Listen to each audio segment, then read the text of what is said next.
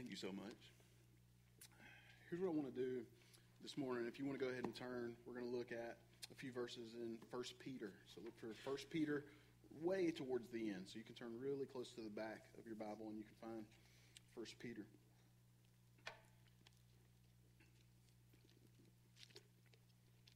As you do that, what I would like to do this morning before we kind of jump into our study of God's Word is I want to ask you to do this. I'm going to say a word in just a moment. And all I want to ask you to do is just do the best that you can to the best of your abilities. When I say the word, to purposefully notice your first thought or two, your first feeling or two. All right? And so I'll say a word. You don't have to say them out loud or, or you know what anything, but just when I say the word, I want you to see if you can kind of try to capture what, what do I feel when I hear that, or what, what do I first think about when I hear that word. And the word is holy. Holy. What pops into your mind? What feelings do you first have? Last week we started, um, I was about to say last week we started studying the Bible. We've been doing that around here for years and years. All right. Uh, that would not be accurate. Um, Bible study, big part of who we are around here. Last week we started a, a series of Bible study for four, possibly five weeks called The Holiness of God and Us. And what we want to do in these few weeks is see what Scripture has to say to us about what it truly means when it says that God is holy. What does it mean when it says that we are holy? What does it mean when it tells us or commands us, prompts us to be holy? Right? And I said last week, and I, it's a big statement, but I think it's reliable that there may be no word that's been more regularly or more dangerously misunderstood than the word holy. Right? So I don't know what came to mind for you, but when we think about holy, we might have thought of some certain practices that we do, certain religious ceremonies or observations. It may be certain utensils that are used in the worship of God. It might be certain moments or certain passages or certain actions or certain non actions. But we all have ideas of, of what it means to be holy. And we sometimes just kind of assume that we all are on the same page about what all those things mean. We kind of assume, especially in the Bible Belt South, where so many of us have some familiarity, at least with Scripture, we kind of assume that we're all understanding the same and talking about the same thing. But what I've come to find is that what's assumed is oftentimes misunderstood, right? And so instead of just trying to build on top of what it means for God to be holy, we want to dive straight into it. And I want to catch you up. If you weren't here last week, we're not going to redo the whole sermon. Some of you are like, thank goodness, because two of your sermons and I'll need dinner plans. Okay, so we'll, we'll try to just, just really quickly catch you up. I think I can do that. Here's what we said last week based on Scripture, right? If you just need a nugget idea of what the holiness of God is, I believe it's the ineffably awe inspiring purity of God. Ineffable just meaning beyond full description. So there aren't human words that you're ever going to get that are going to fully describe it. God is so pure in his self sufficiency, in his knowledge, in his wisdom, in his decisions, in his everything. that it is bright and radiant. He is always completely pure, completely perfect in every aspect of his being, in every aspect of his action. This is God, and this is something of what it means, I believe, for him to be holy. And then we said last week, well, if that's true, it's not possible that that we can live that out. So when we're commanded to be holy, we're not going to do it perfectly, 100,000% pure in every aspect of our lives. What does Scripture mean when it tells us to be holy? And we kind of just barely tapped into the idea last week. We're going to kind of springboard back into it today. This idea that our personal holiness is what it means for us to take this, the purposeful, spirit empowered practice of arranging our lives to see and show that holiness of God. It's what do I do with my life? How do I make decisions and set my calendar and use my finances and enjoy my recreation and lead my family and, and exercise and eat? And all, how do I do all the things that I do in such a way that it better positions me to see God as He really is in holiness and use my life to show that same God to others? All right? There's all last week's sermon, and I bet about 90 seconds, all right? So you didn't think that could happen. Some of you are like, hey, can we get the 90 second for this week? And, and I would say to you, you rascal, don't say that again, okay? First Peter is written by who? Anybody want to take a guess? Peter, you were 50 50 there, right? Because you could either guess that it was written to Peter or from Peter, but you knew it was one or the other, right? So it was written by Peter, the apostle, and one of Jesus' closest friends. He was in the inner circle, Jesus' best buddies. It's written sometime after, years after Jesus has ascended and gone back to heaven. And it's written, we're told in chapter 1, verse 1, to all the believers, to the churches in several different provinces or areas. Okay, and so he says to, to all of the exiles in Pontus, Galatia, Cappadocia, Asia, and Bithynia. Right? These are all just different territories. Maybe like he might say in 2023 language, he might say, hey, to, to middle Georgia, right? And to the coast, right? And even to some of those rednecks down there in Bama. All right, he might say that, right? He's saying, listen, I'm writing to all these people, all the believers, the churches, the gathering of believers that are in all these different areas. He says you're exiles, and, and there's some theological discussion there. They could be physically, tangibly exiles. They could be people who, because of their faith, have been forced to move away from their home. But the, the, the greater probability, I believe, is that he's talking about spiritual exile. He's saying that this world is not your home. And so he writes this letter, and the overarching theme of the letter is to tell us as followers Jesus, of Jesus how to suffer well. Right? Is that encouraging? You excited about that? How can I suffer really good?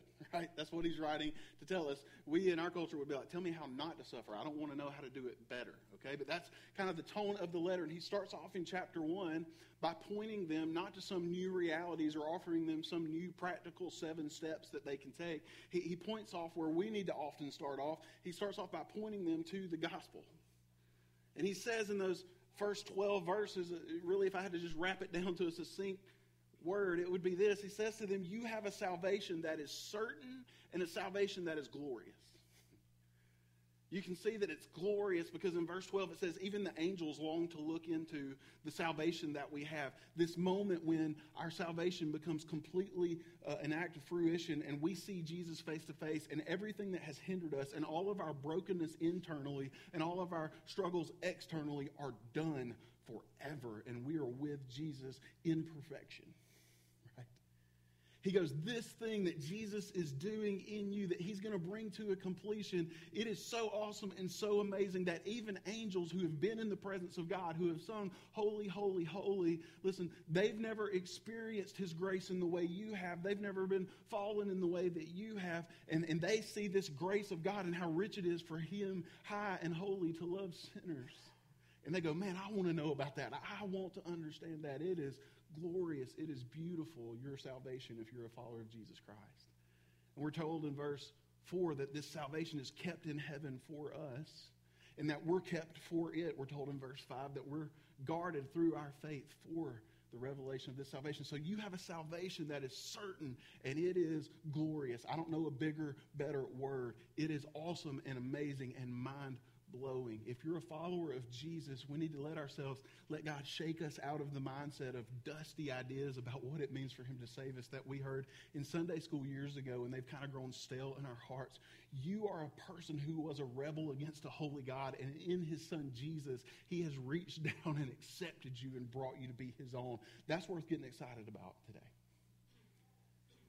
That's what He said in the first 12 verses and we're going to see as we press into verse 13 that that idea is the springboard for what he's going to say next. 1 Peter 1, verse 13, he says, Therefore, which just means because of what I just said, knowing and understanding what I just said, built on what I just said. So he says, Therefore, because you have this certain glorious salvation, therefore, preparing your minds for action and being sober minded Set your hope fully on the grace that will be brought to you at the revelation of Jesus Christ. As obedient children, do not be conformed to the passions of your former ignorance, but as he who called you is holy, you also be holy in all your conduct. Verse 16 is going to give us a quote directly from the heart of God. Since it is written, You shall be holy, for I am holy. Peter says to this church who's facing some opposition, to this group of Jesus followers who say, We very much want our faith to be active and alive and sincere. We don't want to just say that we know Jesus. We don't just have this God who lives off in a temple somewhere that we come and bring a fire sacrifice to and then we forget about him with the rest of our lives. We want to very much have this real faith in Jesus, and yet we're very much experiencing real turbulence in our lives. Life's not easy. Life is hard. There are things that are causing me to question God. There are messages out there that I'm not sure how to reconcile with God. I would just bet that if we could sit and talk about your life long enough, that you can very easily identify with that experience. And he says to him, Here's what I want you to do. I want you first to set the tone of your heart. First, I want you to set the posture or the position of your life. And here's what I want you to do I want you to be prepared for action with a sober mind. Now, we use the word sober primarily and almost only in conversations about alcohol and other things that can impair judgment in those ways, but sober is a bigger word than that, okay? To be sober is to be free of distraction. To be sober is to be clear and not blurry. To be sober is to be able to use right judgment and not be kept from that by some decision that you've made or some interacting factor in your life. Right? He's saying, I want you to be sober. I want you to be able to think clearly. And, and, certainly, right, we could take the conversation over to the sphere of alcohol because it can clear, it can blur your thoughts up for you in a hurry if you want it to, right? But there's a whole lot of other things in our lives and in our culture that can blur our thinking about who God is, that can blur our response time and our sensitivity to what God is leading us to in life. I remember Jamie and I had not been married very long, and, and as uh, a newlywed couple, we had no kids, and we just had all this free time. Anybody remember that free time? right? I don't know. Man, what, what days were those, right? But I remember we, we got into watching this one certain sitcom, and there was a whole lot redeemable about it. There was a whole lot of honorable decisions and the way that people treated each other and they fought for good ends. It was, it was a lot that was right about it, but we decided at one point, hey, you know, I think it, we need to put this down because I realized that I had started to root for two of the main characters, one of which who was single, the other one of which who was married to someone else. I had started to root for in my heart for them to have a romantic relationship because I loved him so much and I loved her so much and they were both so cool and they loved each other so much. And all of a sudden, when it popped up in my heart that I was sitting there on the couch, now I'm a dude and I'm admitting this, all right? So you say whatever you want to about the whitetail in the field or whatever, but your heart gets moved when you watch TV too, all right? And so I was watching this and I'm seeing this and in my emotions, I'm going, please, like, let it work out. And then I realized that would be sin. If it works out for them, they would clearly be celebrating sin right in front of your face, and you're rooting for it on the couch. Right? And I'm not anti TV, I'm not anti kick everything out of your life. Like, if that's your path and what God's called you to, I support that, but I'm not personally that. But what I am saying is to you is there are plenty of things in our worlds that will pull our minds from clear thought about Jesus, about who he is. There are plenty of things in our lives. What may it be in yours that would pull you away from having a heart that's sensitive to hear from Him, to be prompted by Him, to be led by Him through life? He says, Be sober minded, not just so that you can think clearly, but such that you can be prepared for action. See, you can have information but have no plan on using it for action. And as followers of Jesus, the word follow is central and it's key. Following entails that you're moving. And it entails that you're moving in a direction purposefully, and it entails that you're moving in a direction to follow the leadership of the Lord Jesus. As a 12 year old, I had a nickname for a while, and I would really appreciate it if you wouldn't use it around here. Um, and I already know that because I just said that, you're going to. But I, I was known by a few people for a while as Shamu, like the killer whale at Waterworld, that Shamu. I was known as him because we had this play on our baseball team we were going to try to fake out the other team to make them think that the ball had gotten away from us and that we were having to run and go get it. And so they would think, well, they don't have the ball, so I can take off running. They can't get me right now. And what we were to do was the catcher was to step out and pick up a handful of dirt and drop it from his hand. And that meant on the very next pitch, he was going to jump up and act like he was throwing it to second base. And I was playing second base on one side of the base, and the shortstop, my friend Brad, was right on the other side of the base. And we were to run to the middle and dive at, well, we were trying to catch the ball that the catcher had just supposedly thrown. We were to dive and then get up and run out into the outfield like the ball was there. And then when the guy took off running, they were just going to tag him with the ball because they had it the whole time, right? Beautiful idea. My boy Steven steps out, the catcher, he drops the dirt. I go, all right, we're about to do this thing. He jumps up from behind the plate, he makes his fake throw, and I run and I sell it as best as it's ever been sold, right? I slid across that ba- the dirt right behind the bag, and I was ready, and I was got up and I was running, and all of a sudden I heard everybody chuckling behind me. Lots of laughter. It was obvious. And I turned around, and everybody was laughing at me because my buddy Brad had totally missed the message of the dirt drop, and he was standing there laughing and pointing at me. See, he had the knowledge, he had the information, he knew the plan, but he wasn't prepared to do anything with it. He wasn't watchful. He wasn't ready. He didn't have an intent of, I know that I'm always to be alert, watching for that handful of dirt to be dropped so that I do what I know that I'm to do. Listen, followers of Jesus living in 2023 American culture we certainly need to grow in our knowledge and understanding of Scripture. So don't hear me say that that's not true. But it's also true that for many of us, we may know a whole lot more of statements and facts and truths and tidbits about truth than we are actually looking for how is it that I put those things into play in my life actively. The question for us today, the question for you today is in light of who a holy God is, have you made the decision with your life, the commitment with your life that you are actively going to follow Jesus, not just in moments of worship, but in moments of decision, in moments of relationships that exist in your workplace and your family. Have you made that decision? And maybe for some of us, the follow up question may be even better. Have you forgotten that decision? Have we become inactive? Peter says, Be sober minded, preparing your minds for action.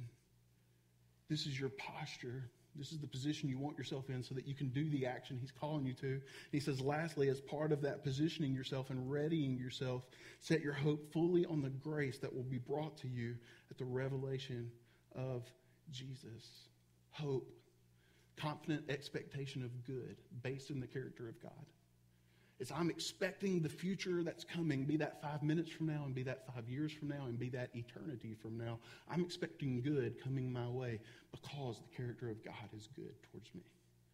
He says, put your hope, put that expectation, not in your pay increase, not in your relationship being everything you thought it would be, not in how well your kids do or don't perform. Don't put your hope and your confident expectation in that. Set that confident expectation fully on the grace of God that you will see most fully in full fruition, most pointedly at the revelation of Jesus when the, he comes and we're together for eternity. This ill deserved favor of God. He says, put your hope fully there. He went on to say one more idea that he gives us to help us shape this posture. He says, listen, as obedient children. Think of yourself as children who truly desire to be obedient. Now, if you were ever a kid like I was a kid, you probably had some moments that you didn't desire to be obedient. right? But if you were a kid like I was a kid, you probably, for the most part, wanted to be obedient. He says, think about that thing in you that says, hey, I want to obey, I want to do. He says, from that place of want, as obedient children, don't be conformed to your former life of ignorance. Right? The word ignorant is not necessarily an insult. We use it as one, but to be ignorant just means to be unaware of a certain truth. Right? So I'm ignorant of all kinds of things. Right? There's lots of stuff that I don't know anything about, completely ignorant. And what Peter is saying is don't live in the way that you lived when you didn't know. Live as if you do know. To illustrate that for you, I want to tell you about a rubber chicken. When I was in college, I was part of a group contest, and as the winning group of the contest, we won a rubber chicken that had been painted with gold spray paint. And so it was this shiny rubber chicken. And I suppose I must have been the group leader. I don't know, or the only one who cared about having the chicken. I was, maybe nobody else wanted to boast and brag and, and throw the chicken in other people's faces and say, look what I got. I took the chicken. now, here's what I did not know I did not know that in July, in the state of Alabama type of summer heat, that if you were to place a rubber chicken on the cloth fabric of your car seat, that the sun can get so hot that it will literally melt rubber into the fabric of your car seat. I didn't know that. Never dawned on me. I mean, I know it gets hot. Yes, of course it gets hot, right? I know it's probably best to keep your car more clean than, than more dirty. Sure, I would, I would have said yes to that. I had no idea that a rubber chicken would literally melt into the fabric of my seat until it happened was picking out the stuff out of the back seat of my car, and I went to get the chicken, and there was a little bit of jerk there. And I was like, wait a minute. is this chicken alive? Because he's acting like he don't want to come, right? I look down there, he is stuck. And I, I put some arm into it and ripped that thing out, and there is just a gold spot sitting right there in the back seat of this car that my father has gifted me. Oh. I called my dad and went, hey, man, uh, you're not going to believe this. I'm not sure what he said after that. He probably wouldn't want me to tell you if I did remember. But it was not a fun moment. Let me just tell you that since then, since that moment, I, I believe I was 19 at the time, I'm just going to be honest with you. I'm not always a perfectly clean car person. So if you're one of those people who your car looks like you just drove it off the lot every day of your life, I salute you. I'm in awe of you. I am not you. Okay? And so my, my car has some papers in it sometimes. There might be some stuff sitting in a cup holder. Right? I think now there's probably six different bottles of water that are partially uh, de- depleted. Right? There, there's stuff going on in my car. But guess what? I have never, ever, ever, ever done since that day at 19. I have never placed something meltable on top of my cloth seats in my car. You know why? Because now I know, right? Now I know that's a bad idea. Now I know that it can really happen. Now that I know it can produce a lot of relational tension. I don't do it anymore. And what Peter is saying to us is nothing to do with the silliness of a rubber chicken, but everything to do with do you live as if you now know? Says, Listen, as obedient children, put away the things you formerly did because those things were flowing out of ignorance. You didn't really know God personally. You might have known some facts about Him, some stuff about Him. You might have known the gospel in terms of a list that you would write on paper, but you hadn't personally invested your hope and your faith in this Jesus yet. You hadn't done that yet, and so you lived in a certain way. And He says, Don't live that way anymore. Live like you know because you have been blessed to get to know. He says, don't do those things. Place yourself where you're prepared for action, where you're sober minded, where your hope is set fully on the grace of God. Don't be conformed to those passions, but instead do this, verse 15. Here's the command. He said, This is how I want you to be prepared. This is kind of your position, your posture to be ready. But here's what I want you to do with your readiness, verse 15. As he who called you is holy, you also be holy in all your conduct. Since it is written, a direct quote from the Old Testament, from the heart of God to his people, You shall be holy, for I am holy. So, what do we do, followers of Jesus? When the one who's ineffably awe inspiring in his purity, who's perfect in all of his perfection, says to us, Be that because I'm that. What do you do with that? I think we can be helped if we consider some of the teachings of the Old Testament. If you go and read the Old Testament, sometimes it's a lot harder to read than the New Testament. And one of the reasons for that is because there's a lot of different moral code and civic code that God gives to his people. There's a lot of rules and laws that don't necessarily make a lot of sense to us living in 2023 Georgia. If you read it, you see things like which animals are okay to eat and which are not okay to eat. You can eat some animals, not others. It depends on if the hoof on the, the bottom of the animal's leg is, is split. Is it split completely into two parts, or is it a partial division, but it's still one big whole hoof? Because that makes a difference in whether you can eat it or not. Right? Does the animal chew its cud? You didn't know we are going to talk about cud today, did you? All right. Welcome to church. Dublin Bible Church. Pass the word. We talk about weird things around here because the Bible does, right? Says, hey, if the, if the animal chews its cud and has the right kind of hoof, you can eat it. If it doesn't, stay away from it. Right?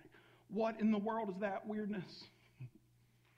Right? We can, we can see and understand that maybe now with some of the scientific understanding we have, that might have been some, some God protecting us physically, but it's more than just that. Give you another example, maybe my most favorite. I believe it's Leviticus 19:27. You'll have to check me on that, but there's a verse that says, "Do not ma- uh, uh, uh, shave the hair on your temples." And do not mar the edges of your beard. Remember, as a young teenage guy reading it, trying to get serious about the Lord, and being like, "Well, does God like God got a problem with afros?" Like that's what I thought because I was like, "I like, I wish I could grow out a big head. If I could, I would keep that thing circular and tight, right? I, I thought it was awesome. It's like, why is that a problem? He's saying, don't round off this hair on the side of your head. Why would he say that? He's saying, don't make the bottom of your beard be rounded off. That seems like a random, odd thing for God to tell his people. Why would he do that? Well, if you study the, the gods of other peoples that were surrounding the Israelites at that time, one of those gods, they imagined him, their idol of him, their image of him was a God that had an oblong head. And so, what people who worshiped him would do was they would make their hair as much as possible in their head in the same shape as him. And so God was saying not that he had a problem with a particular style of haircut, but he was saying, I have a problem with you adjusting your life such that it looks like another God. And it may be cool, right? It may be what everybody's doing. It may be the trendy haircut. Everybody may be stopping by the barbershop saying, round the temples, mar the edges, but you don't do it, right? You may not be worshiping that God. You may just really like the rounded Temple Mar edge look, right? But don't do that because they're doing that for a purpose to represent another God. He gives all of these rules and all of these commands, but they're not arbitrary. He gives them because they are ways in which He wants us to reflect who He is, to appreciate who He is. God, multiple times in the Old Testament, had already been referenced as holy, but in this quotation, I believe it's when the first time that we see God saying to us, You be holy because I am holy. You be what you see me being. I just want to say to you that our striving to be holy as God is holy, though we will never reach it in perfection, is still very much worthwhile. I remember I got to pitch some when I was a player for baseball, and one of the things that they taught me as a pitcher as I was growing up to try to get better at pitching, they taught me two things. Actually, they said, imagine that there's a dime, just a little dime in the catcher's mitt. Like you're not really going to be able to see a dime if it was in a mitt from that far away, but imagine that there's one right there, and then you try to hit that specific of a spot every time you throw the ball. And when you throw it, you throw it so hard that you're trying to throw it through a brick wall. Remember this guy telling me this, pitching coach. Kerry Russo's granddaddy. Y'all don't know him, but I just thought I'd tell you who it was just in case. So try to hit a dime and try to throw it through a brick wall. Guess what? You're not going to stand on a pitcher's mound 60 feet from the plate and very consistently hit a dime with a baseball. It's just not going to happen very often. And I'd be willing to bet I've never met a single person that can throw a baseball through a brick wall. he was giving me impossible standards to try to meet, but he was giving me impossible standards so that I would be stretched out to become more so that my t- potential would become more. And God is saying to his people, You're not ever going to get it perfect. He understands that. He has grace and passion and kindness for you in that. He, he's not holding you to this standard and then seeking to annihilate you the moment that you miss, but He is saying, Stretch your life out to be like me and see how blessed it could be. Be holy. Why? What's the motivation for holiness? First, He says, Be holy because I am holy see in me something so amazing that you say, I have to duplicate that in my life. I don't know if you've ever seen the movie. Some of you may have possibly read the book, The Notebook. It's about a most improbable romance. When a guy named Noah, and a girl, I believe her name was Allie. I'm sure I'm going to get emails about that because I'm probably wrong, but that's what we're going with. He was kind of from the other side of the track. She was from the elite. They weren't really supposed to be the kind that would have a relationship. You remember if you've seen the movie, they would argue and fight, and the next moment they'd be laughing and like, oh, that was so silly when we were arguing. I'm like, why didn't that happen in marriage? Right? Like, how does that? Right? When you're 15 years in, my experience is not like argument and then like, that was so silly when we were arguing a minute. That's not how it rolls. I'm just being honest, okay? But that's what they do, right? And they love each other so much. And there's this scene in the movie I'll never forget when I saw the movie. I saw it because my wife wanted to. She was my girlfriend at the time, if I remember correctly. So, I, men, don't give me grief. I had to, okay? But remember when I saw it, this couple's down at the beach and she's getting out in the water about waist high, and she's just out there just trotting around, and acting silly, and making splashes. And, and you may remember she says to Noah, she says, "Say that I'm a bird." And he looked about like you would probably look if somebody walked up to you and said, "Hey, say that I'm a bird." You're probably like, "Huh?" Right? He's looking at her like, "What are you talking about?" She said, "I'm a bird." She's flapping her wings at this point, splashing the water, and said, "I'm a bird. Say that I'm a bird." And finally, Noah, reluctant, not understanding, but loving this woman, says, "You're a bird." I'm sure he thought, I don't know what's about to happen. then she said, Say that you're a bird too. Say that you're a bird too. And I'm, at that point, I'm like, Girl, I love you, but I'm out. Okay? Like, I. You know what I'm saying? Like, you can be a bird all day long, but call me in six months and let's see if anything's shifted because I don't you telling me to say I'm a bird. Right? But he looks at her and he says, Oh, if you're a bird, I'm definitely a bird.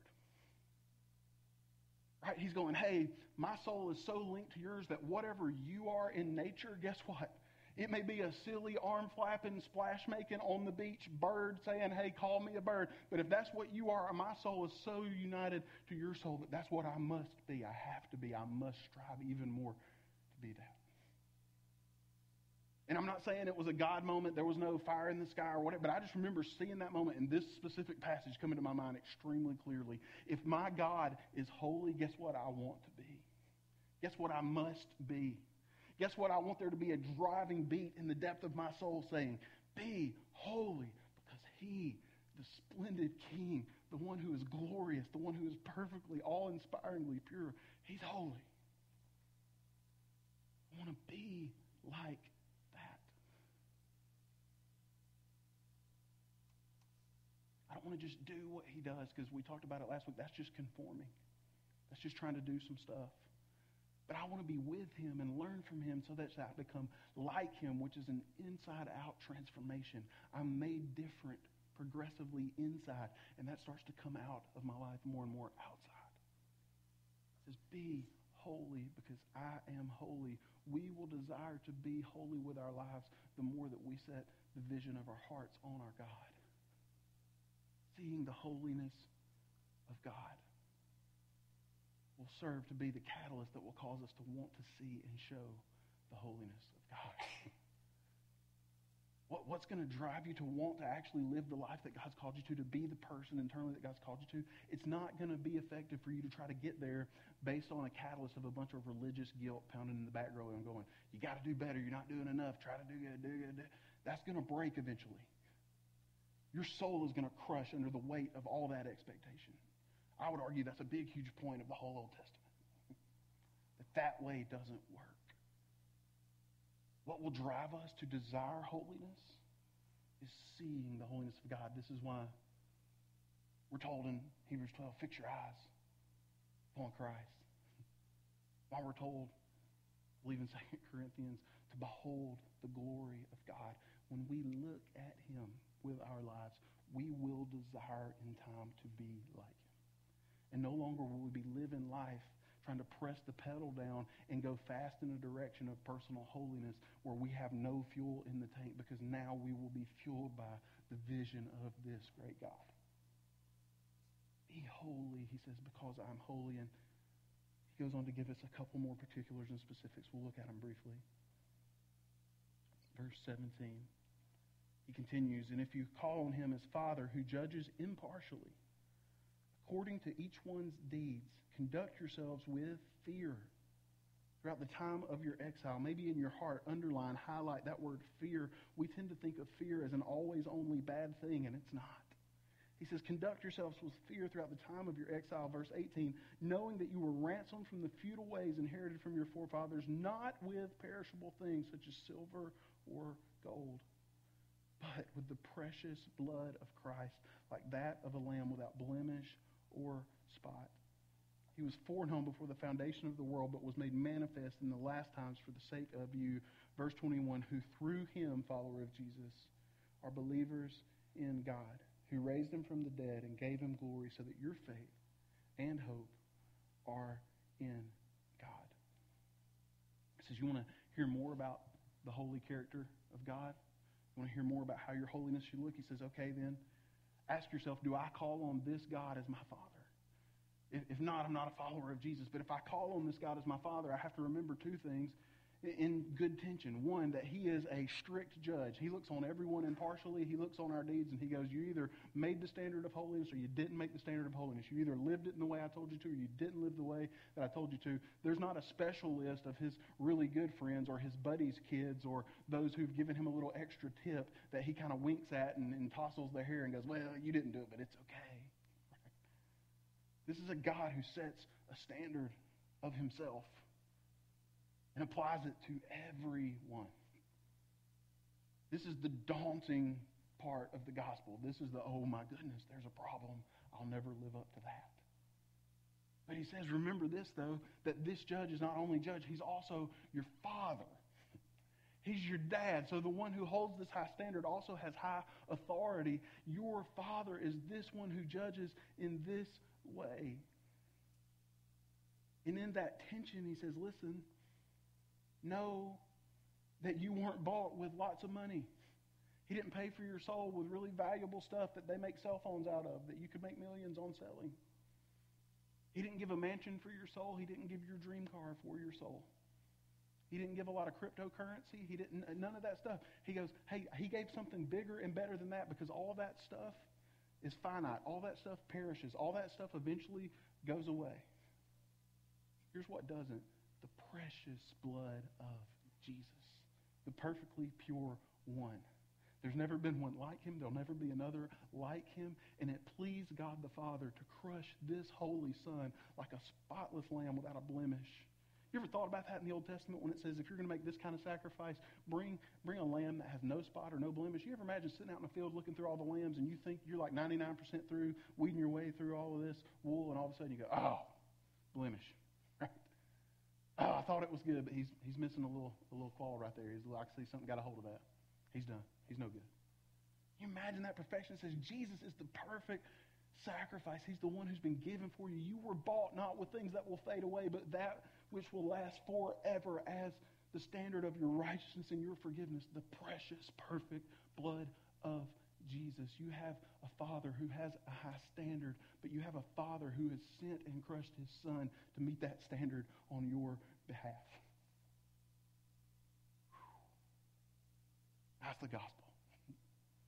He says, if that's the case, live then with healthy fear what does healthy fear look like? It's not trembling because you're always constantly scared that God is mad at you, angry at you. He's about to press the lightning button and smite you, right? Like it's not living like God is just when's he going to get ticked off now? The Bible tells us that's not who God is.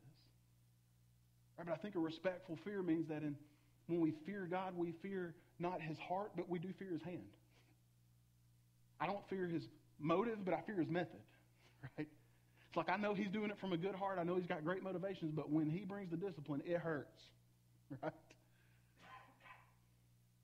My mom, when I was growing up, had a big, thick leather belt with Alabama A and an elephant on there, roll tide, and it had it had it had rubber bands wrapped around the two ends, and she would just pick it up sometimes from behind the microwave. I'm sure she'd probably give me warnings. I don't remember any of those. I only remember her pulling the belt from behind the microwave and going whap and slapping that belt together. And when she did that, oh my goodness, I was scared. Ran and hid in the bathtub sometimes. I remember one instance when I came directly to her, trying to think that maybe if I submit myself willingly and acknowledge my wrong, this will go better for me. I don't think it did.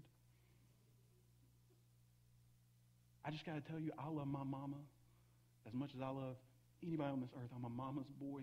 I can honestly say, with, with a pure conscience before you, I have never, ever, not for a single second that I can recall, doubted my mom's love for me, that she has my best interest in heart, that she is for me. But I have been scared to death of her getting after me with that Alabama belt. Because she loved me enough to do what it took to lead me in the path that was better. Right? Live in fear in this time. Knowing that this Savior, who, by the way, didn't just just happened to wake up one day and kind of accidentally stand in line for the I'll die for everybody line. he was foreknown, we were told. It was planned from the beginning. It was planned and it was public. He wasn't the boyfriend that says to the girlfriend, hey, I want to date you, but don't tell anybody. If anybody ever says that to you, punch them in the face and tell them your pastor said to. And then probably pray and ask Jesus forgiveness and come tell me so I can too, okay? Probably not a good thing for me to have said. But listen, that is hogwash. Right? That is absolute ridiculous, coward action. To say, I love you and I want to associate with you, but I don't want anybody to know. That's not Jesus. He walked his commitment down to the altar of the cross and gave his life. He has gone public, and it was planned to show who he is and his love for you. God is so committed to our purity that he sent his son to the cross. We can see his undeniable commitment to our purity in the gospel. Dublin Bible Church, when you walk out of here today, my hope is that you don't walk out of here beat down with your head hanging low going, well, God tells me to be holy, and I can already think of seven different ways that I've missed it just this weekend. So I'm starting it negative before I ever even leave the gathering. Don't leave here hearing that. Leave here hearing that there is a God who is holy, and he has because he wanted to. Not because he had to, not because he was obligated to, he wasn't forced to, because he wanted to from his own good desire. He has sought you out through the sacrifice of his son and satisfied his holy standard that he might accept you as if you're perfectly holy, just like Jesus is. Could we possibly need more motivation try to let, wrap our lives around seeing and showing the holiness of God than that. Don't leave fired up about holiness so that you can be a quote unquote good Christian and so that some other people might come to church or whatever. Don't let that be your motivation, at least not primarily. Leave here not requesting God's attention by what you do to earn good favor. Leave here responding to the good favor that's already yours in Jesus, going, I want to live for Him as best I can because I see His love for me. Why would we be holy? What's our motivation? His character, His love clearly displayed. Where does that need to shape something differently in your life? I'm going to trust God to lead you in that. In just a moment, we're going to have the chance to respond in a special way today that we do from time to time. You see the table set up here. We've got the elements here to participate in communion. Just really quickly, wouldn't feel like I was doing due diligence as a pastor if I didn't mention this because, again, I believe that oftentimes what's assumed is forgotten. when we take these elements, there's nothing mystical or magical about these elements this bread, this cup. This is stuff you could get at the grocery store, make at your house. Okay? Nothing mystical or magical about this. These elements don't have Cinderella dust on them. That they whatever. It's nothing about that. This is a relational act of great importance and wonderful celebration. In the presence of God, we come forth and we take this cup to remember Jesus' blood shed for us. And we take this bread to remember his body broken for us. And we ingest it as we were commanded to by him as a way of acknowledging, remembering for ourselves, and stating outwardly to each other, I have desperate need for what he's done. Place my hope on that. My hope's as solid as his sacrifice. So if he's done it, I'm. We remember that in this act, and we look forward to the day when we will celebrate in person with him at a party, a celebration like I believe we've never experienced before.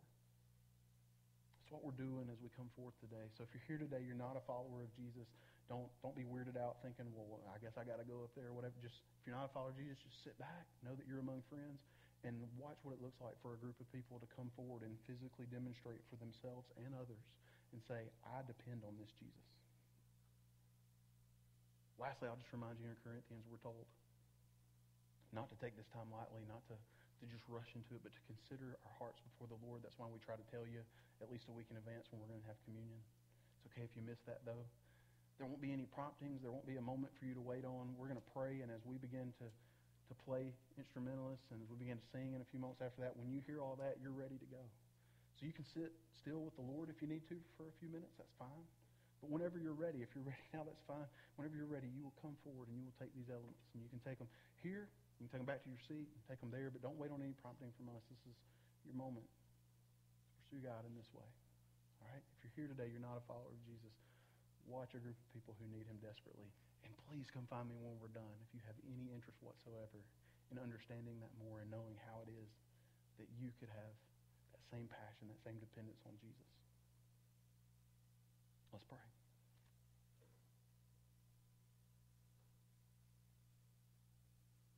God,